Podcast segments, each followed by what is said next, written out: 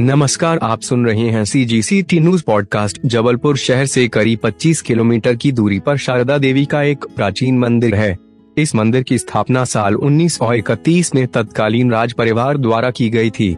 मंदिर के प्रवेश द्वार पर इसका उल्लेख मिलता है। यह मंदिर समुद्र तल से करीब तीन किलोमीटर ऊँचे पहाड़ी टीले पर बना है।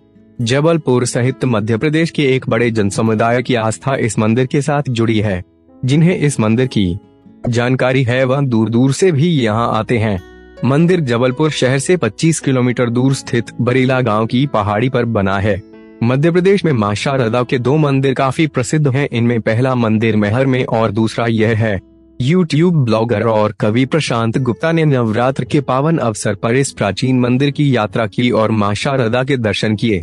उन्होंने मंदिर के वास्तुशिल्प और आसपास के नैसर्गिक सौंदर्य को अपने कैमरे में कैद किया है।